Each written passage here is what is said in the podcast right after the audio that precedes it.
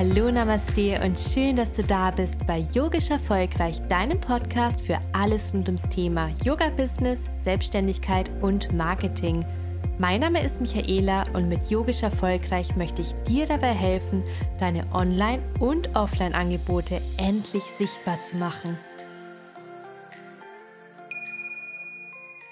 Herzlich willkommen zu einer neuen Podcast-Folge. Heute geht es um das Thema Finanzen und ich verrate dir meine drei größten Finanzfehler als selbstständige Yogalehrerin und wie du diese vermeidest.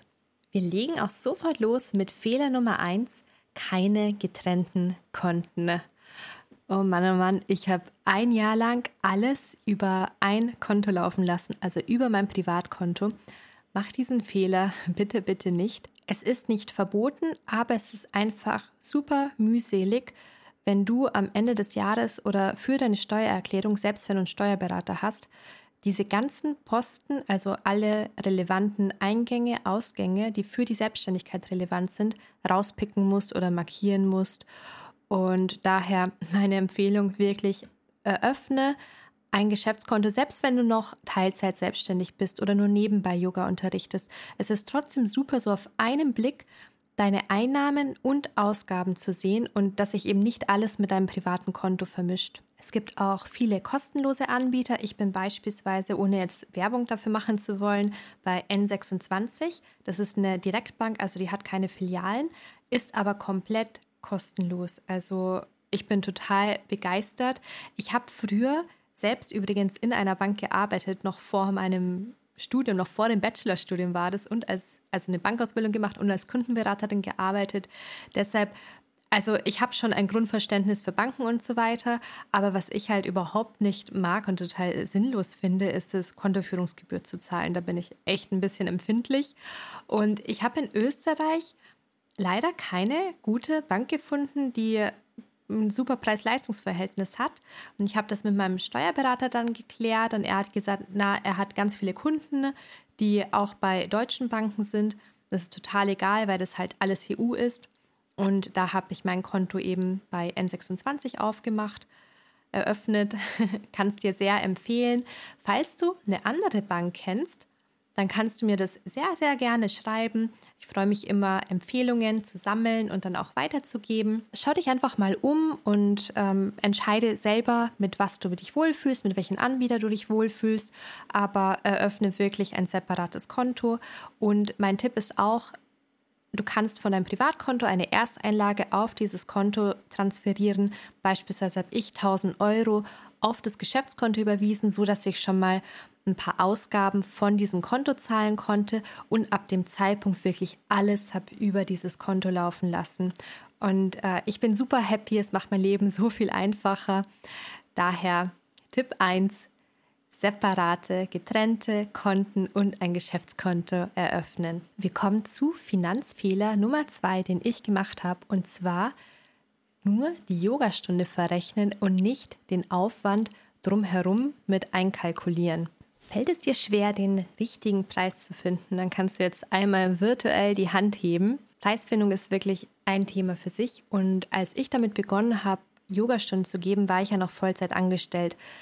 Und ich habe auch nicht wirklich Yogalehrer gekannt. Das heißt, ich wusste gar nicht, was man so verlangt für eine Yogastunde. Und meine Hauptintention war natürlich, dass ich Unterrichtserfahrung sammeln wollte und nicht, dass ich jetzt von Yoga leben muss, also dass das jetzt mein Beruf wird. Ich habe jedoch einen großen Fehler gemacht bei der Berechnung meines Preises und zwar, ich habe nur an die effektive Unterrichtszeit gedacht und nicht an das Ganze drumherum, was damit verbunden ist. Also sowas wie ähm, Aufwand fürs Aufbauen oder auch die Fahrzeit. Ich nenne jetzt auch mal ein konkretes Beispiel und zwar habe ich am Anfang eine Yogastunde für ein Hotel gegeben, 90 Minuten und ich habe wirklich nur bei der Berechnung an diese 90 Minuten gedacht und nicht an den Aufwand, der damit verbunden ist. Und zwar musste ich zu diesem Hotel 20 Kilometer fahren, das heißt 40 Kilometer für eine Yogastunde. Und ich musste vorher da sein, um die Matten aufzubauen. Und ich musste danach auch noch bleiben, um die Matten zu desinfizieren, aufzuräumen, die Decken äh, zu falten, aufzuräumen und so weiter, was ja total okay ist. Aber ich habe es einfach nicht am, im Hinterkopf gehabt. Das heißt, ich war insgesamt drei Stunden beschäftigt. Für damals waren das 70 Euro für die Stunde, bin 40 Kilometer aber gefahren, musst du bedenken. Und je nachdem 70 Euro klingen für manche viel, für manche wenig, ist jetzt immer relativ, aber damals war das für mich okay, aber ich habe Vollzeit gearbeitet und ich wollte Unterrichtserfahrung sammeln. Und wo ich damals angefangen habe, dort zu unterrichten, war ich noch nicht mal ausgebildete Yogalehrerin. Das heißt, ich war noch in der Yogalehrerausbildung. Deshalb hat es für mich gepasst, aber natürlich jetzt, wo ich voll selbstständig bin mit Yoga, kann ich sowas halt nicht mehr annehmen. Und inzwischen berechne ich halt meine Preise auch ganz anders, weil ich halt auch den Aufwand sehe, der drumherum ist, den vielleicht jemand, der dich bucht für die Yogastunde, nicht sieht. Dasselbe gilt übrigens auch für Online-Stunden, weil was mir auffällt, ist für Außenstehende sehen Online-Stunden immer total einfach aus. Aber ich glaube, jeder, der selbst online unterrichtet und einen gewissen Qualitätsstandard hat, der weiß, dass es nicht so ist. Und es ist nicht so, dass du einfach den Laptop aufklappst, deine Matte daheim ausrollst und äh, zack, äh, ist die Online-Stunde dann da. Sondern du hast ja auch Investitionen, du hast ja auch einen Aufwand. Also zum Beispiel bei mir, ich tue das Licht einstellen, ich tue die Kamera einstellen, ich habe ein Mikrofon, ich tue die Aufzeichnung hochladen. Und von außen sieht man das alles nicht, was ja okay ist. Aber es geht darum, wenn du einen Preis kalkulierst oder auch wenn du für eine Firma eine Online-Stunde gibst, dass du dir halt darüber im Klaren bist, dass du einen bestimmten Aufwand hast oder vielleicht auch Kosten hast, die jemand anderes nicht sieht und die musst du einfach in deinem Preis berücksichtigen und dann auch dazu stehen. So als kleinen Tipp beispielsweise, wenn du zu einem bestimmten Ort fahren musst, um dort zu unterrichten, wie ich das inzwischen mache, ich nehme das Kilometergeld her, das steuerliche. In äh, Deutschland habe ich nachgesehen, sind es 30 Cent, in Österreich 42 Cent pro Kilometer und das schlage ich dann auf meine Yogastunde mit drauf. Beispielsweise sagen wir mal, ich fahre 15 Kilometer insgesamt, dann wären das in Österreich 12,60 Euro, die ich dann auf den Preis von der Yogastunde draufschlagen würde. Und das klingt jetzt vielleicht nicht viel, so 12,60 Euro, aber jetzt stell dir vor, du gibst mehrere Stunden, gibst jetzt 20 Stunden, dann bist du schon bei 252 Euro.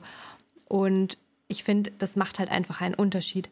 Und das sind jetzt nur 15 Kilometer. Stell dir mal vor, wie bei mir. Ich bin 40 Kilometer jedes Mal gefahren für die Yogastunde. Und ja, je nachdem, wie die Spritpreise sind, ist es dann quasi eine Nullnummer deine Stunde. Daher nimm dir diesen Tipp 2 wirklich zu Herzen, dass du nicht nur die Stunde selber betrachtest, sondern auch den Aufwand drumherum, wenn du deinen Preis kalkulierst. Fehler Nummer drei, und zwar zu wenig Fokus auf das, was Umsatz bringt. Das war vor allem ein Fehler, den ich am Anfang meiner Selbstständigkeit gemacht habe, weil ich ganz viele Sachen angenommen habe. Ich dachte mir, ah, oh, cool, da ergibt sich was zum Unterrichten und hier ergibt sich was zum Unterrichten.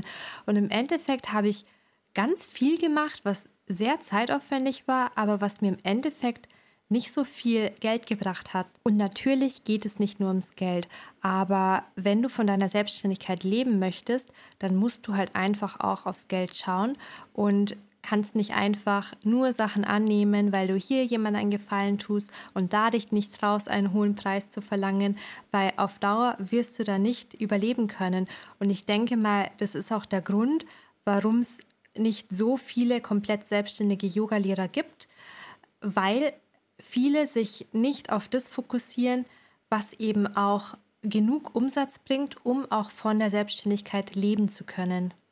Und da habe ich noch einen kleinen Tipp für dich und zwar versuch die Schnittstelle zu finden zwischen das kann ich gut, das macht mir Spaß und das bringt Geld.